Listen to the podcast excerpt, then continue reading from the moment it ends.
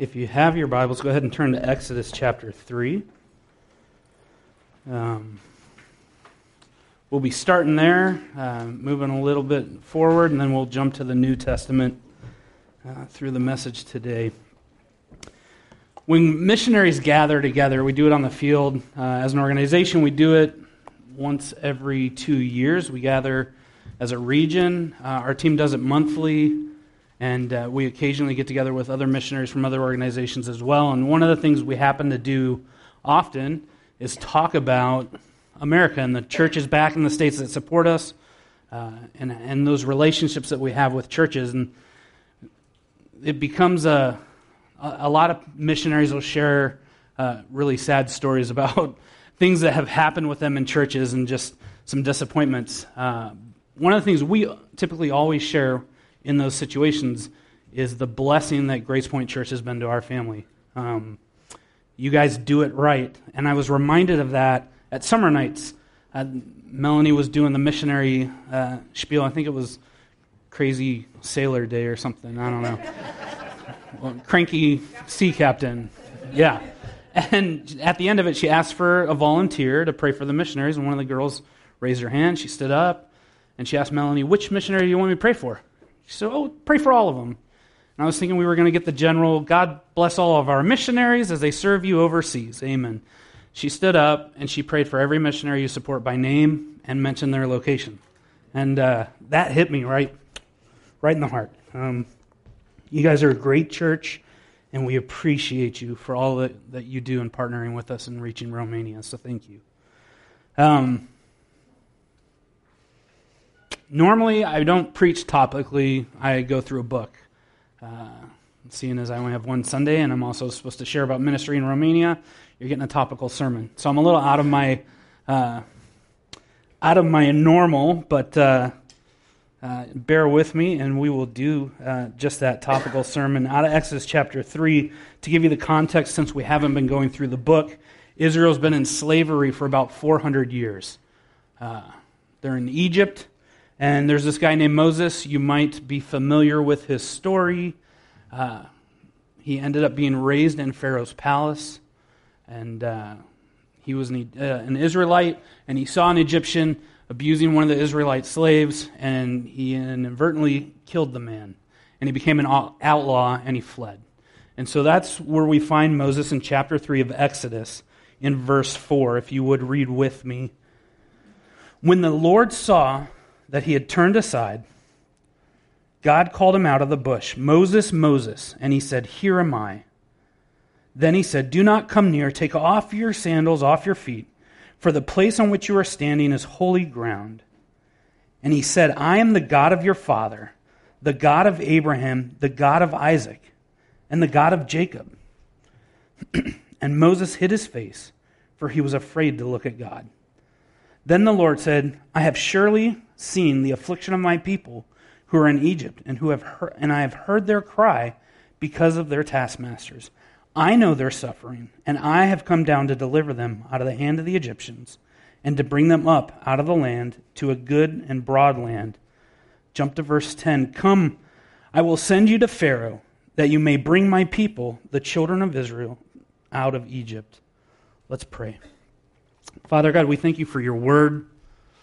We thank you for the opportunity to open it freely, to gather together and worship you through song and through the preaching and teaching of your word, through uh, fellowshipping with one another. I pray that this morning, as we examine your word, that you will be glorified and honored, that we will leave this place um, having grown, having been touched by your word in our hearts and our minds that we may become more like your Son. In Christ's name we pray. Amen. I, I love this passage because, actually, chapters 3 and 4, because it's this uh, interaction between Moses and God. It's kind of like a ping pong match. That's how I envision it. Uh, God will say something, he hits the ball to Moses, and Moses responds. He, he, he does an action or he responds verbally back to God. It's this back and forth uh, thing, and, and through that, we observe uh, a little bit about Moses' character, about his personality, and we also observe a lot about God's grace and his mercy and just how he interacts with fallen man. So, Back in verse 5, God explains to Moses that he's standing on holy ground. He says, Don't come any closer. This is holy ground. And so Moses takes off his sandals. He stops going forward because he recognizes when there's a bush burning and not being consumed and a voice speaks out of it, you should probably listen. Uh, I, I would. I would, I would stop and, and do what it says, and that's what Moses does. Uh, he responds appropri- appropriately. He takes off his sandals. I was going to wear sandals this morning just so I could take them off and say that I wore sandals, but I knew my wife wouldn't approve, so I'm wearing shoes. Uh, verse 6 God identifies himself to Moses. He says, I am the God of your father, the God of Abraham. And he goes down the list of um, men that Moses respected and knew and identified. And so when God said that, he knew exactly who he was talking to. He was talking to Almighty God. Uh, and Moses responds in an appropriate way. He hides his face. Because God Moses knew that the God of his father, the God of Abraham, the God of Jacob, uh, was a holy and true God. And so Moses hid his face because he knew he, he was a sinful man and couldn't stand before a holy and true God face to face. Uh, and so you see this action. First, you have God says, uh, You're standing on holy ground. Moses responds. He takes off his sandals. He, he doesn't go any further. God makes a statement. He says who he is. He identifies himself. Moses responds. He hides his face. And then in verse 8, God, I'm sorry, verse 7, uh, God makes a statement that was kind of key for Moses. He said, I have seen the affliction. I know their suffering. God's identifying the fact that he knows what's happening to the nation of Israel. Um, remember, years before, Moses saw what was happening. He took matters into his own hand. He killed an Egyptian in an effort to help uh, an Israelite, the nation of Israel, because of the situation they found themselves in in slavery. And God explains to Moses that he knows what's happening in Egypt. Moses wasn't the only one, Moses wasn't alone. God saw the, the difficulty, God saw the situation, he knew the hard, hard conditions. Moses wasn't the only one that cared. God cared as well. And so you have God, he makes a statement, and then we're getting ready for Moses to respond, except for in verse 8 there's a change up. Moses doesn't respond, he doesn't react to what God said um, because Moses already did. He took matters into his own hands years before. He did react to the, the situation. Uh, that caused him to be an outlaw. And so God makes the statement of the need, the affliction, and the suffering. He knows what's going on.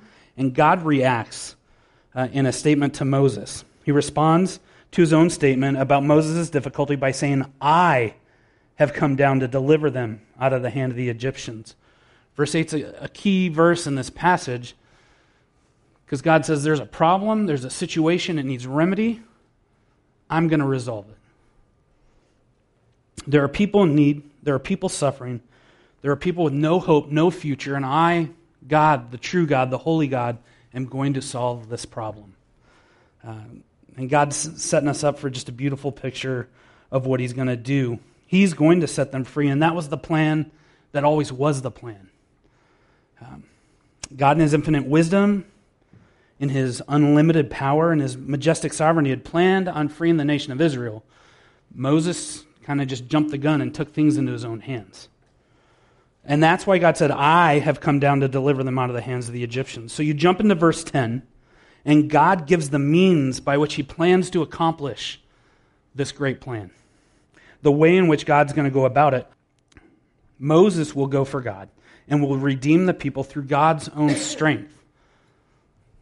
It's important to recognize that God said he was going to do it. It wasn't, there's a problem, Moses, go and solve it.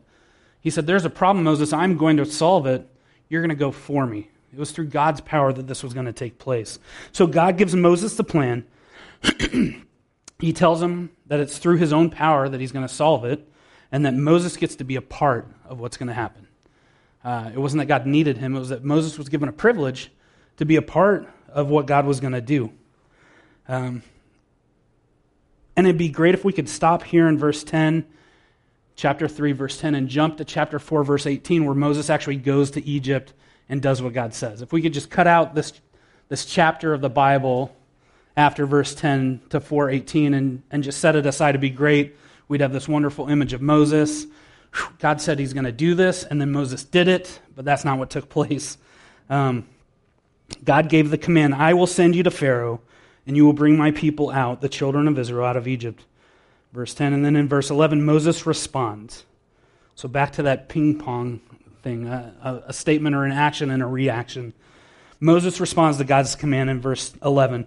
But Moses said to God, Who am I that I should go to Pharaoh and bring the children out of Egypt? Uh, some translations say Moses protested. Uh, I believe it's the NLT. It says Moses protested to God. And that was really the attitude. Moses wasn't on board with God's plan. Um, he's looking for reasons why or arguments why he shouldn't be the one to go. God, that's a great plan that you're going to free Israel. Who, who am I to be a part of this? Um, I don't think, God, I don't think you have the right guy for it. There are others more qualified, there are others more trained to do this. Who, who am I? I'm Moses. I'm if you didn't this, I'm a shepherd. I'm really good with sheep. You're wanting me to go to Pharaoh and deal with people. Uh, and you got to recognize Moses is talking to God through a burning bush that's not being consumed. It's, it's not just a casual conversation at Starbucks. You know, a miraculous thing is taking place. Moses recognized who this was, that he was standing on holy ground, that he was talking to Almighty God. He hid his face. And then once God asks Moses to do something out of his comfort zone, Moses begins with the excuses. Uh, and so he begins to argue with Almighty God, who could just squish him in a second. It blows my mind. Um, but then I realize that I argue with God a lot too. And so uh, I can relate well with Moses. Uh, and so in verse 12, God responds to Moses he hits the ping pong ball back to Moses' side of the court. But I will be with you, and this shall be a sign to you that I have sent you. When you have brought the people out of Egypt, you shall serve God on this mountain. Some translations say you will worship God on this mountain. The idea is Moses, you're going to go to Egypt, you're going to be successful. God makes a statement. That's a, it's a great statement. And then you're going to return here and you're going to worship me that's going to be a sign that, that this is what's going to happen because I am going to have you come back and worship me because God wanted Moses to worship him there with the people of Israel.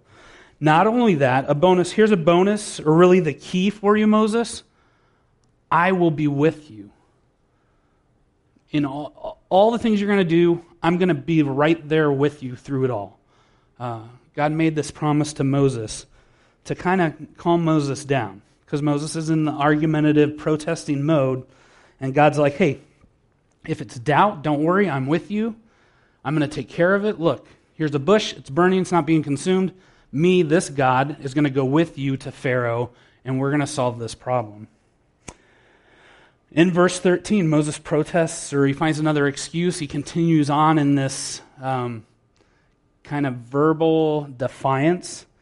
If I come to the people of Israel and I say to them, The God of your fathers has sent me to you, they will ask me, What is his name? And what shall I say? He, it's this, if I go, they're going to doubt that you sent me. And then what would I say to them? If a direct argument didn't work with God, Moses is going to try to use the dumb argument. I was good at that growing up. Mom would be like, hey, go clean the living room and then the dining room because company's coming over how do we clean the living room, mom? I like there's stuff and where does it go? Your sister will do it. Just go clean your room. You know, the, the dumb argument. I don't understand. What do I say? What do I do? Moses is hoping he can dumb his way out of serving God. Um, they're they're going to ask me, and then I won't know what to say. Moses was good at excuses, and that's I think that's why I like Moses because uh, I relate so well to him. And he continues with excuse after excuse into chapter 4, where he says, I'm not eloquent, I'm slow of speech. It's a, it's a good uh, thing that Moses is known for saying. I'm not good at speaking. Uh, it's a difficulty for me. I can't talk well. I'm not good at this. Remember, I'm really good at sheep because they don't talk back and they don't argue. They just follow me and do, do what I say because I lead them to grass. Um, and then in, in chapter 4, again, Moses begs God in verse 13. He says, Oh, my Lord, please send someone else. He actually begs God to not send him to do the thing that God has asked him to do. we get the benefit of seeing Moses' life and as he led the nation of Israel out, and he was this great leader. We get to look back on all the things because God developed him over the years as he led the nation of Israel. But at this point in time, he's begging God, God, please don't send me. I'm not the man for the job. There's others, there's others that aren't outlaws. I mean, I'm a criminal on the run. You want me to go stand in front of the sheriff and say, hey, here am I. God wants you to do this send someone else. Sometimes we don't value ourselves as God values ourselves, as God values us.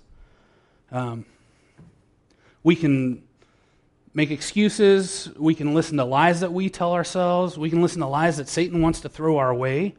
You've got no value. You're, you're not important. Um, so we can't imagine how God would use us. Moses couldn't imagine how God was going to use him.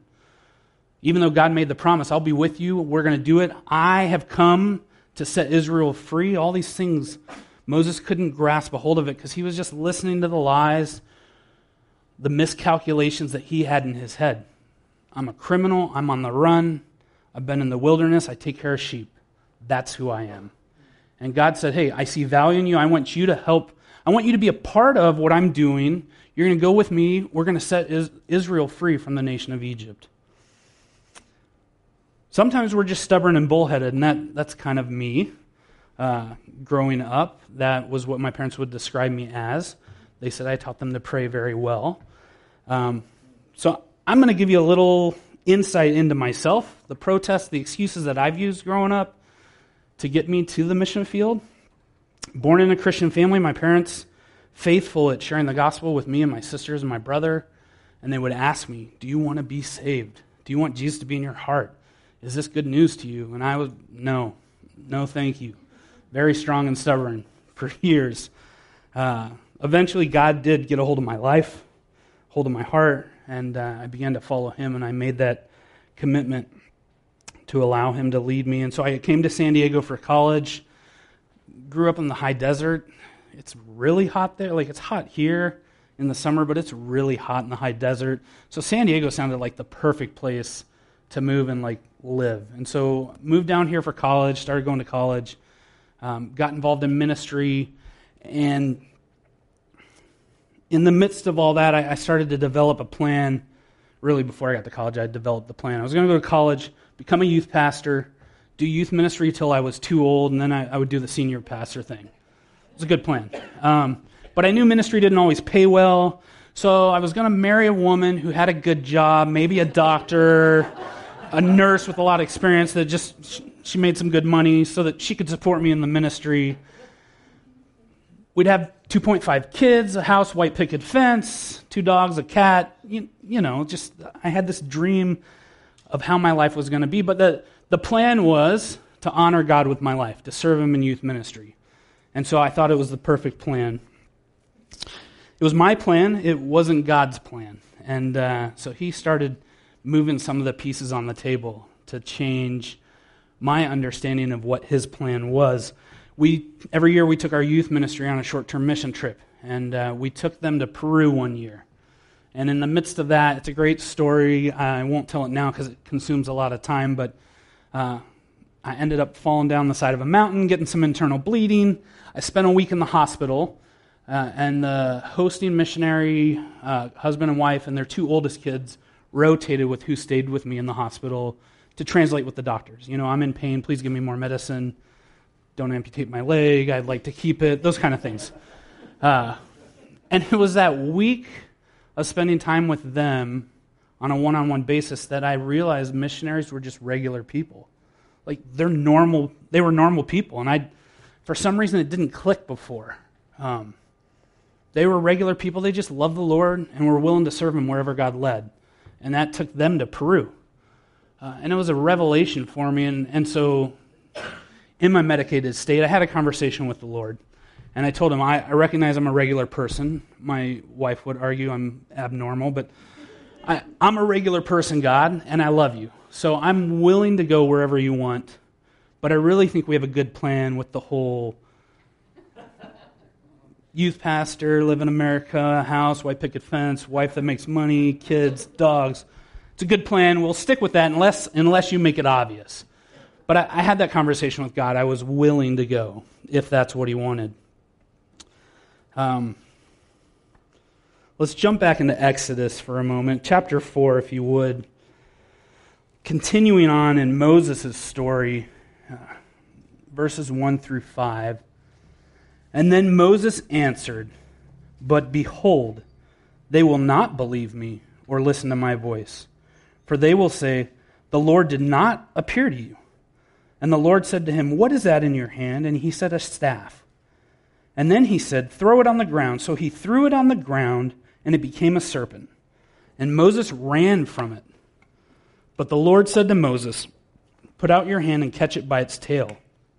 So he put out his hand and caught it, and it became a staff in his hand. That they may believe that the Lord, the God of your fathers, the God of Abraham, the God of Isaac, the God of Jacob, has appeared to you. It's interesting. The last part of Exodus chapter 3, God goes on to explain to Moses, hey, here's the plan, here's why it's going to work, this is what we're going to do. And then we jump into chapter 4, and Moses starts up with the excuses again. You know, if I go, they won't believe me. Moses is, is back into that uh, defiant kind of attitude, that looking to get out of what God's trying to have him do. Um, and it's funny because he, he tried that approach earlier in chapter 3. He said, What if they don't believe me? And now he's saying, God, they won't believe me. He asked God, What if they don't believe me? God explained to him, They will believe you, and here's why, and here's what's going to happen. And then chapter 4, he says, God, they're, they're not going to believe me. Uh, summer nights was Thursday, Friday, Saturday? No. Wednesday, Thursday, Friday of this last, of this last week. And uh, it was great to be here, and I really enjoyed seeing Henry explain to everyone the games.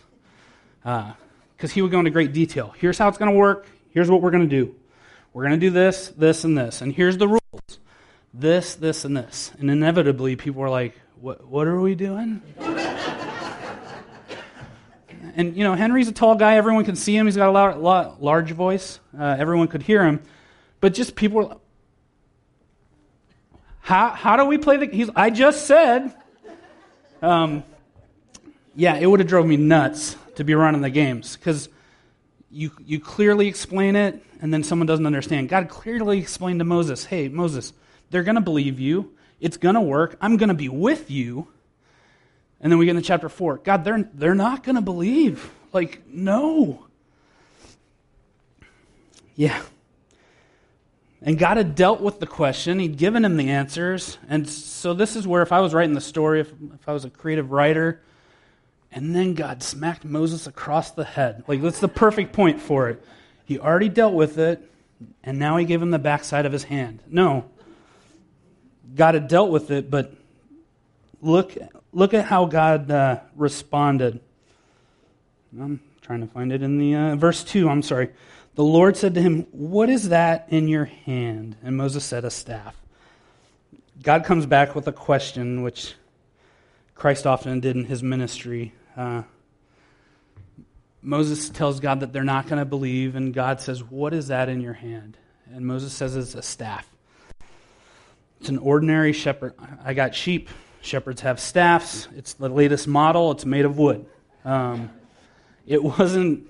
It wasn't anything special. It wasn't the keys to the Batmobile. You know, it's a shepherd's staff. It's a piece of wood, a regular old shepherd's staff. And then God goes on to explain to Moses, "Hey Moses, I'm going to take that ordinary shepherd staff and I'm going to use that in freeing the nation of Israel. But not just the staff. I'm going to use the ordinary guy that's connected to it.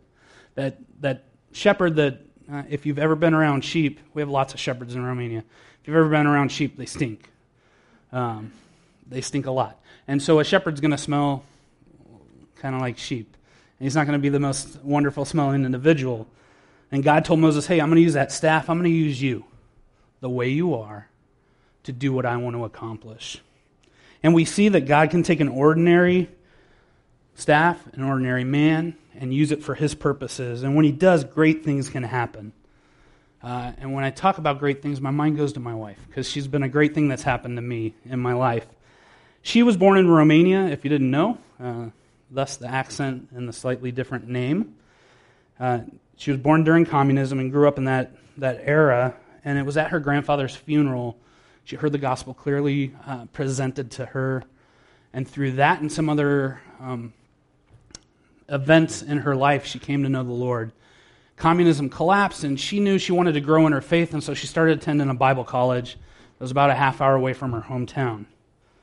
Um, and I, it was around that time I eventually stopped telling God his plan and started looking for his, uh, started trying to understand what was his plan. Let me, let me take a step back and realize that I don't know everything and God does. Let me investigate and talk to him and, and see where he leads me. And so I quit telling him my plans, and he led me to take a year off of college. Uh, and I went to Romania and helped some missionaries that were there uh, long term that had a Bible college. And one of the things they needed was someone to drive the school bus. It was a large van. Um, and I just happened to be a school bus trainer in the States, so I had this shepherd staff that I could use. I, I hadn't even finished college. I was just a regular guy that knew how to drive a bus, and they had a need. And so I, I took the year off of uh, college, and I went and served with them. Uh, in, the, in the daytime, I would do construction out at a ministry center, and at night, afternoons, evenings, I would drive the school bus from the mountains, pick up all the students. It was about an hour, hour and a half drive for me. Pick them all up along the way, take them to college, the Bible college. I'd help out at the Bible college in whatever way I could. When school was done, I would drive everyone back home. Uh, it wasn't a glorious position, but it was a need, and it was something that God led me to do. Um, and during that time, there just happened to be this amazing Romanian woman at the Bible college. And uh, there she is sitting in the audience. long story short, we did the long distance dating thing uh, because we started to date, and my year was up, and I had promised myself that I would return to finish college here. So we did the long distance thing, and that was before FaceTime and WhatsApp and you know all the wonderful technology advances we have today. It was the time of buy a phone card call your girlfriend in Eastern Europe and pay ungodly amounts of money to talk to her. And so in six months, I racked up quite the bill in phone cards. She was worth it. You were worth it. And uh, at Christmas break, I flew over. I proposed. She said yes. I came back, did another six months of phone cards. Uh, and then uh, summer break happened and uh, traveled back over to Romania. We got married uh, in the summer of 02. And my plan was we get married, return to San Diego, where I had one semester left of my undergraduate work, do that, and go to Romania. Um, again, that was my plan. That wasn't quite God's plan. Uh, he, he still had some teaching for me to do. Uh, so, 10 years later, uh, I had finished seminary, graduated, had some pastoral ministry experience, and uh, we ended up having three kids in the midst of 10 years in the States. We finally moved back to Romania in 2012. Uh, and I go back to Moses and the idea that God had promised Moses that he would go with him. Uh, when we moved to Romania, we moved to the capital. And if you've ever been to Romania and the capital, you'll know that it's almost like two very different countries. Romania is a beautiful, calm, green place, and the capital is just What's it's the capital. Um, and the first year for us was quite the transition. I'm actually going to show you some pictures. Uh, the first one is the, a picture of the capital. That is an, a typical apartment building. I'm big and ugly, so I'll get out of the way. Um, and you'll see in the background, right on the horizon, it's just a bunch of other apartment buildings. So we went from San Diego County. Uh, prior to that, my wife grew up in the in the green areas of Romania. I'm from San Diego, so we moved to this. And, and it was difficult for us. Um, and we continued to cling to the idea that God was with us and that He wanted us there, and we were just being obedient and following Him. There's about 3 million people that, that live in Bucharest. It's a very small city. Um, I believe it was Forbes magazine this last year that said Romania was the fourth most congested city when it comes to transportation we can go to the next slide. That's a typical intersection for us. Uh, it, it's actually if you're, you, you know, young men up to the age of whatever age I am, really enjoy driving in the city because there's no rules. You can just do whatever you want. And uh, it's when, when you can drive, when you're not stuck in traffic. Uh, and part of the thing is there's so many people there. Everyone's struggling to survive. They're struggling to um, make ends meet. Life is difficult there. And so people are more aggressive, which means they're less friendly uh, and like I said earlier, if you get out of the city, it's a totally different country. Um, I, I could run into someone I haven't seen in a year outside the city, and they're going to invite me to coffee right then and there, and we'll sit for two hours and, and drink some really strong coffee and enjoy our time together. Um, but everyone's so busy in the city, it's just a different lifestyle. And so it was, again, uh, difficult in that first year for us as we transitioned uh, from San Diego to Romania. And the next slide it's just a picture of our family.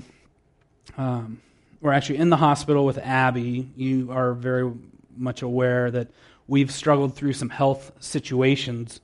And so, uh, again, we continue to cling to the idea that God is with us. Uh, Abby, two years ago, had uh, her fifth surgery, open heart surgery.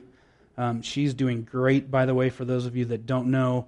She won't theoretically need another surgery until she's about 18 years old, which is in seven years. So we're excited about that. Um, Mihi still struggles with her autoimmune disease. Abby's got some dietary issues. Uh, the other three of us are pretty good. So, um, but we, we cling to God's promise that He's with us as He guides us to do things. Another thing that we saw and, and difficulty that we faced was just spiritual warfare. You can go to the next slide, which is blank. Yes. Okay. Um, we saw and experienced spiritual warfare. Uh, in that first year, it hit us pretty hard. And some of the ways it manifested itself were simple things like um, we lived in an apartment building, so we were on. It's, I think in, in America we would say the first floor. So we weren't on the ground floor, we were the next floor up. That's the first floor? Second floor. Second floor. I get confused. In Romania, it's the first floor. So, um, so we're off the ground, but we still had like seven floods in our apartment from apartment buildings above us, pipes bursting. It would leak down the column, fill our home. Um, and it typically always happened on Tuesdays because Tuesday night we had a Bible study and we would invite people into our home and, and study the Word of God. So every Tuesday, it was like, okay, let's see what's going to happen today. Uh, flood, uh, the electrical in our apartment, just our apartment, not the whole building, it burnt out because it was old and it was wired wrong. And Bible study by candlelight's actually kind of cool. Uh, I don't know that the people attending cared for it, but I, I thought it was, it was kind of this romantic notion, you know. We're on the mission field using candles to study the Word of God. Can it get any better than that? Um, you know, issues with national partners and missionary colleagues, and we saw it all in that first year. And Exodus 3:12, God promised Moses that he would go with him. And for us, we look to Hebrews 13:5 where God promises he'll never leave us or forsake us. And so as we go, as we went, and as we continue to go, we hold to that truth, to that promise from God.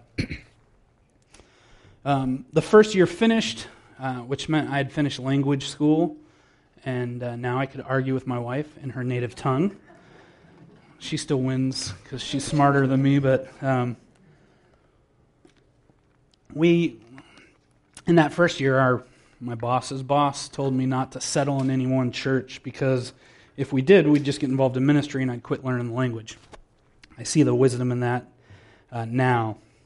And so we'd visited 18 different churches in the first year. It was difficult for the kids because they're like, we just want to settle and have friends and go to the same church. And so at the end of that language studies, it was time for us to figure out where our home church base was going to be in Romania, in the capital, uh, and then go from there in ministry.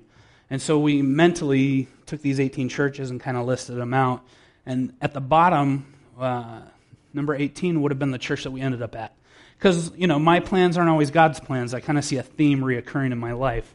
Um, God moved and did a lot of things to make it obvious that He wanted us there. And our first Sunday, there were 13 people at the church. We're a family of five. You can do the math. Uh, it was a very small group. It had been a church planted by um, a larger church. They planted it in the city, and the pastor had left. And so it caused a lot of turmoil, and the church had dwindled down to almost nobody. And so my wife, in the midst of discussing and, and strategizing, I guess, she asked me, Do we know how to revive a, a pretty much a dead church or a dying church? And uh, I, with confidence, because I wanted her to feel like she could follow me, follow after me. I said, Absolutely. Um, we preach and teach the Word of God, because that's, that's all I knew what to say and what to do. You know, when someone's dying, you just start breathing air into their lungs and you pray hard that, you know, God, please bring them back. And that's what we did at the church. We uh, taught the Word of God and we prayed that God would revive the church. And the good news is that lesson I learned in Peru God uses normal people that are just willing and obedient. And so He used us. Uh, our job in Romania hasn't been to be Superman or Batman or super mega missionaries or Christians. It's just been to be willing and obedient to God and to follow what He directs us to do. So jump ahead six years later to today. Um, we're at the same church. It's no longer 13 people, it's about 45 members. Uh, in the last year, uh, a, a, really good Sunday, we had 100, a little over 100 people. Um, and so, out of being at this church, multiple ministries for us has been things that God's allowed us to be a part of. And you can start the next slide. Um, I'm I'm real active in training church leaders. This might not look like the perfect picture. Um, it's a bunch of knees and cups of coffee. Because in Romania, we try not to be touristy and taking pictures of everything. We're having an elders meeting uh, at a coffee shop. And uh, so I nonchalantly took a picture uh, of me and the men and uh, I'm blessed to be able to invest in their lives and to see them grow. And uh, if you go to the next slide, we do a lot of one on one discipleship. Here's my wife with another woman at our dinner table. Um, obviously, she works with the women, I work with the men. Uh, there's no shortage of people that want to meet and grow, uh, that are looking for answers in this life.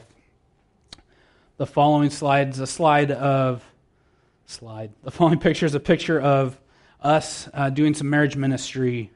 One of the, the fallouts from communism that we've seen uh, in, in the Christian communities, there's not a lot of marriages that have gone the distance uh, where the younger generation can look up to and say, hey, that's what a godly marriage looks like.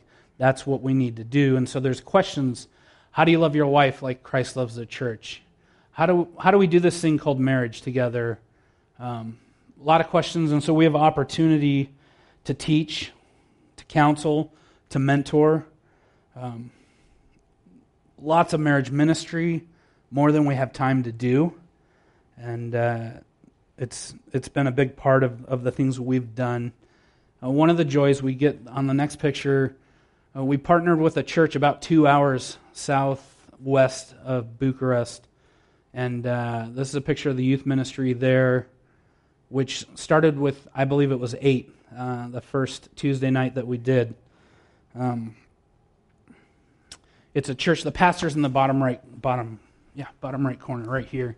Great guy, has a heart for, has a heart for the lost and a heart for God's church. Uh, his church is in a, a city and it's surrounded by multiple villages, and there's ten villages in the area that don't have a pastor, and so he drives to each and every one of those churches, and he pastors, essentially pastors 11 churches, his church and then 10 others. And so he's been um, engaging with the younger uh, people in the church and the older people in the church that are willing and able to go out and minister in those village churches. And so part of the growth in the youth ministry here is because he's also called up people that have cars and said, hey, we have a youth ministry.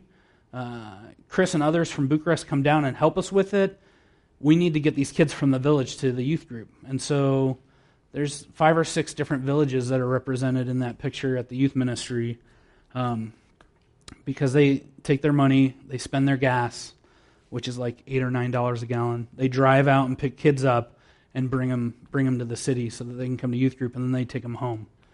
Uh, so it's just an incredible opportunity for us to be a part of the ministry here and funny story that goes with it. My language, I did the one year of language study, um, but my grammar's not perfect. There's 168 pronouns.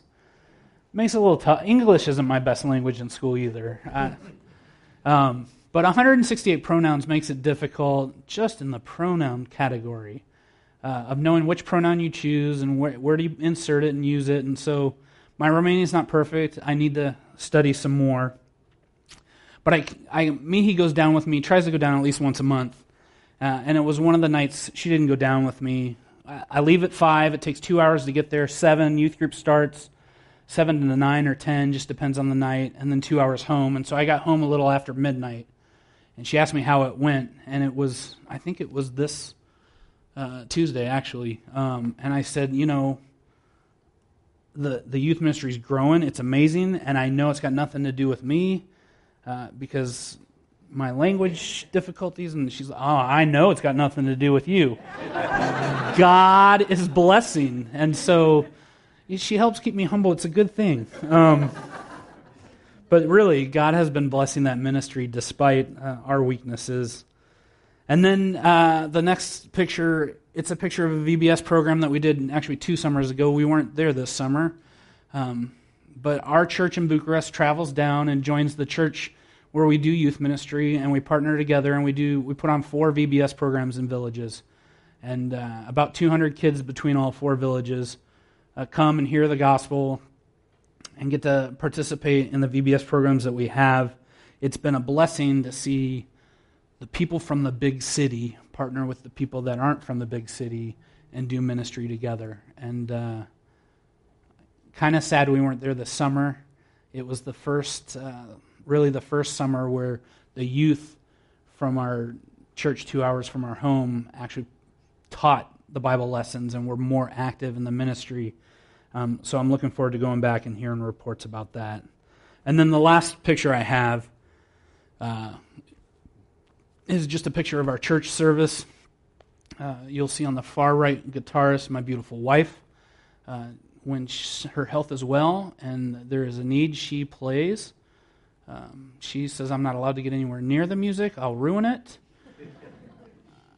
I debate that, but that's okay. Um, I get to preach often, although uh, more and more the men, uh, the elders in the church, are able to get up and preach, and I'm helping work with them and putting resources in their hands and, and seeing them develop uh, their their desire and their giftingness in preaching and sharing the Word of God with the people of the church. It's a blessing. And there's a lot of other ministries that we do that I'm not highlighting right now. Um, each one of these and the ones that we didn't I didn't talk about, uh, they're happening because God's making them happen. It's not because of us. Uh, we're not extremely uh, gifted in things that make this happen. It's God saying he wants to do it and saying, hey, Chris, Mihi, why don't you come along? I want you to be a part of what I'm doing. And so we feel blessed to do that. Uh, we're just regular people and we're willing to be obedient and follow after him. So if you will grab your Bibles and turn to Matthew 14. And if you're taking notes, uh, this we're talking about the feeding of the 5,000. If you're taking notes, it's also in Mark 6, 30 to 44, Luke 9, 10 to 17, and John 6, 1 through 15. Uh, it's in all four of the Gospels. Uh, let me read it for you. Matthew 14, verses 13 to 21. Now, when Jesus heard about John, he withdrew from there in a boat to a secluded place by himself. And when the people heard this, they followed him on foot from the cities. When he went ashore, there was a large crowd, and he felt compassion for them, and he healed their sick. When it was evening, the disciples came to him and said, this place is desolate, and the hour is already late. So send the crowds away that they may go into the villages and buy food for themselves. But Jesus said to them, They do not need to go away. You give them something to eat. And they said to him, We have here only five loaves and two fish. And he said, Bring them here to me. Ordering the people to sit down on the grass, he took the five loaves and the two fish, and looking upward to heaven, he blessed the food and breaking the loaves, he gave them to the disciples, and the disciples gave them to the crowds. And they all ate and were satisfied. They picked up what was left over of the broken pieces, 12 full baskets. There were about 5,000 men who ate, besides the women and the children. Again, we see God saying something, and the disciples push him back a little. Jesus says, You guys feed them, and they, they push back because they didn't understand the big picture. Um, they didn't have the resources to feed 5,000 people. If 5,000 people showed up in the parking lot right now, we'd have trouble at the uh, barbecue outside. We don't have the resources to make that happen today. We weren't prepared, and the disciples weren't prepared for it. They had five loaves and two fish. And in John, we read where they got it from. There was a little boy that had a meal, and obviously one of them went to him and said, Hey, we're, Jesus needs the food. And the little boy hands a sack lunch that mom prepared for him. It's a good mama. Moms be good moms for your kids. You never know what they're going to do with it. And uh, the little boy just knew that Jesus needed it, and so he gave it. Uh, my guess is the little boy probably thought Jesus was hungry and needed to eat so he could continue to have strength and teach. Because there's no way his little lunch was going to feed 5,000 men, plus women and children. Um, Jesus took that ordinary lunch, blessed it, began to break the bread, and it fed a small army. Now, it's kind of a larger army. Uh, the little boy didn't need to know the end, the game plan. He just knew Jesus needed it. He was willing and obedient to give to give his lunch. Uh, a contrast to Moses uh, pushing back on God's plan. The little boy just in faith said, Yeah, take my lunch. It's okay. Uh, and I think that's something we have to remember that, that the Lord's ability to feed the 5,000 wasn't based on the disciples' ability or their resources. It wasn't based on the little boy's um, abilities or resources because they didn't have what it took to feed the people. It was based on the fact that God blessed what was given. Um, God's ability to reach the lost and grow his church in Romania isn't based on, nor is it dependent on our ability as a family or our resources. If it was, it would be a sad state. It's the same thing's true here in San Diego, uh, here in Valley Center. God isn't dependent on us or our resources. He doesn't, he doesn't need us to make it happen. Uh, remember God's words to Moses I have come down to free Israel. Moses just got to be a part of the blessing. He was used by God, he wasn't a necessary part of the solution. God's ability to accomplish his plans was and is and continues to be based on his blessing resting on us as believers, resting on us as followers of Jesus Christ, and resting on our resources. Uh, a lot of times we look at the problems and we say it's too big. We can't I don't have enough. We can't accomplish that. We can't fix that. We, we, we, we, we, and we forget who we're serving. A God that can turn five loaves and two fish into a feast. Um, God's ability to accomplish his plans is based on his blessing, not on our resources, not on our abilities. He takes what little we have when we offer it, um, and he can use it to accomplish whatever he wants. He took five loaves and two fish. He fed that, that large group of people 5,000 men, 5,000 women, let's say 2,000 kids, that's 12,000. Even at 5,000, that's impressive. He can take an ordinary shepherd's staff, an ordinary shepherd, and turn Moses into an amazing leader who freed the nation of Israel from the strongest country in the world at the time, Egypt. God can take a normal follower of Jesus Christ, like you or me, and accomplish great things. Moses' job was to be willing and obedient. He struggled a little. He had to stop arguing. He had to stop and listen to God and, and quit hitting the ping pong ball back across the table. He just needed to listen to God. Our job as missionaries is to be willing and obedient, just like Moses. Every believer has a job, and that's to be willing and obedient to whatever God has to say. Uh, too often, we're not listening. And so, a rhetorical question for you is what is it that God has been asking you to be willing and obedient about. Because if we're followers of Jesus Christ, well, maybe, maybe I should stop there and not assume. If you're not a follower of Jesus Christ, I can tell you what He's wanting you to be willing and obedient about, and that's turning your life over to Him. We need the Lord. We need to place our trust in Him. He's the only way we will get to heaven and spend eternity there. And so if you haven't done that, please talk to Pastor Gunner afterwards or someone else in the church. Talk to me. I'd love to talk with you. But if you are a follower of Jesus Christ, we have a relationship with God. And my wife and I have a relationship. We talk on a daily basis. Uh, God has things He wants us to know. He's given us His Word. He has things He wants us to do. We need to have that relationship with Him. And so, if we do, there are things He wants us to do, there are things He wants us to be a part of. And so, what is it that God's been putting on your heart lately? Uh, what is it that He's directing you to do that maybe you're looking and putting up excuses like Moses? Maybe you've told God, hey, I have, I have a five year plan, God. That doesn't fit the five year plan. I don't, I don't think so. We're good at excuses. We're good at giving God our plans. We're not so good at listening.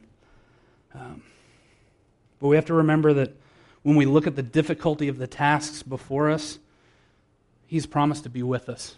And it's with His might and His power that He accomplishes the things He wants to do. Maybe God wants you to do something big like Moses. I don't, I don't know. And risk it all. Maybe He wants you to do something little like the boy and just share some of your lunch, share your resources. Or maybe it's something in between. Maybe it's going overseas for two weeks or a month or just exploring the idea of missions. Um, I know this amazing couple in Romania that would love to have a group come over, uh, or an individual, or whatever. Start that dialogue with Pastor Gunner. Um, it would be a good thing to to take that step of faith if that's something that God's been prompting you to do. There, yeah, there's fears. We technically aren't a third world country anymore. We're a developing nation, I think, is what they call it. Um, but you think third world some of the time, developing when you're in the city, and third world when you're out. But there are fears. There are difficulties that come. But that promise that God made that He'll be with us is something that carries us through the difficulties and the, and the fearful times. Maybe God wants you to share the gospel with someone. Maybe there's someone that's been on your heart and you've just kind of pushed back a little because I don't, classic line, I don't want to ruin the relationship. Uh, I know families, they get together for Thanksgiving. There's two things we don't talk about. Uh, two things we don't talk about religion and politics. We want to have a great Thanksgiving. Um, the problem is some people adapt that mentality just to their any relationship. Don't talk about politics, or I don't talk about religion. I don't want to ruin the relationship with Aunt Susan, or I don't want to ruin the relationship with my neighbor. We have such a good relationship. The problem with that thinking is we elevate that relationship. Really, we elevate our, our comfort in that relationship, and we say it's more important for me to be comfortable than for them to go to heaven. I'm, I'm not going to share the gospel with them because I want to be comfortable every time I see Tom. Every time I see my cousin or my brother, I want to be comfortable. I don't, I don't want to be uncomfortable. We're saying it, it's better for them to go to a Christless hell than to share the gospel and maybe, maybe sever a relationship. I don't know. Maybe that's what God's been prompting you to do. If it is, I'd encourage you to share the gospel with that person. Um, just want to leave this last remaining thought with you. God uses normal normal people. Uh, we don't all have to be superstars. God uses the normal, the ordinary, and with His amazing power, He does great things. Uh, it doesn't depend on us. And so God wants to use you. We just all need to be willing and obedient. Let's pray. Father, we come before you right now, and we recognize that we are normal people. Uh, and we love you, and that's why we're here to worship you, uh, to fellowship with your people who are also normal. And we look to you as an almighty, all powerful, all knowing God. And we recognize that if there is something you want us to do, I pray that we will be willing and obedient to follow your direction in our lives, even in the small things, God, even in, in sharing our lunch as the little boy did. Because you took that ordinary lunch that his mom made and you fed 5,000 men, plus women and children. There was nothing special about the lunch, there was nothing special about the boy. It all had to do with your blessing. God, I pray that you bless the things that you lead us to do.